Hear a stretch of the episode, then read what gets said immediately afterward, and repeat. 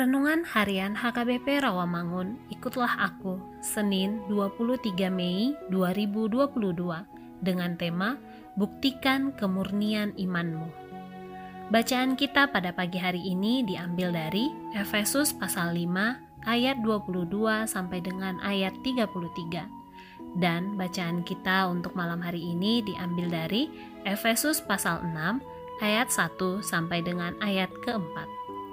Dan kebenaran firman Tuhan untuk kita hari ini diambil dari satu Petrus pasal tiga ayat dua belas dengan bunyi, sebab mata Tuhan tertuju kepada orang-orang benar dan telinganya kepada permohonan mereka yang minta tolong, tetapi wajah Tuhan menentang orang-orang yang berbuat jahat. Sahabat, ikutlah aku yang dikasihi Tuhan Yesus. Penderitaan, kesukaran, dan penganiayaan karena iman kepada Kristus bukanlah pengalaman yang asing bagi gereja. Semuanya itu dialami agar supaya iman orang percaya memiliki nilai dan kualitas sehingga tidak mudah terbawa oleh arus zaman yang menyesatkan.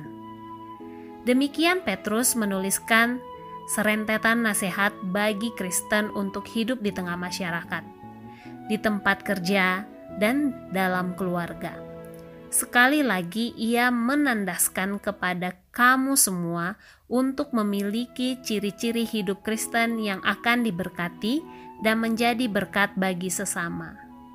Oleh sebab itu, dalam hubungan antar sesama saudara seiman maupun bukan Kristen harus mewujudkan sikap yang menandakan bahwa ia adalah murid Kristus. Meski sebagai perantau, orang di sekitar kita harus bisa merasakan berkat yang telah kita terima dari Tuhan dan menikmati hidup bersama dalam keharmonisan dan kekeluargaan. Inilah Kristen yang bukan hanya berteori tetapi bertindak. Lakukan yang baik. Kutipan Petrus dalam ayat ini diawali dengan kata sebab, menunjukkan bahwa kutipan tersebut sebagai dasar dan alasan dari nasihat-nasihatnya. Siapa yang mencintai hidup harus melakukan apa yang baik dalam pikiran, perkataan, dan perbuatan. Tuhan mengajarkan sesuai dengan apa yang kita lakukan.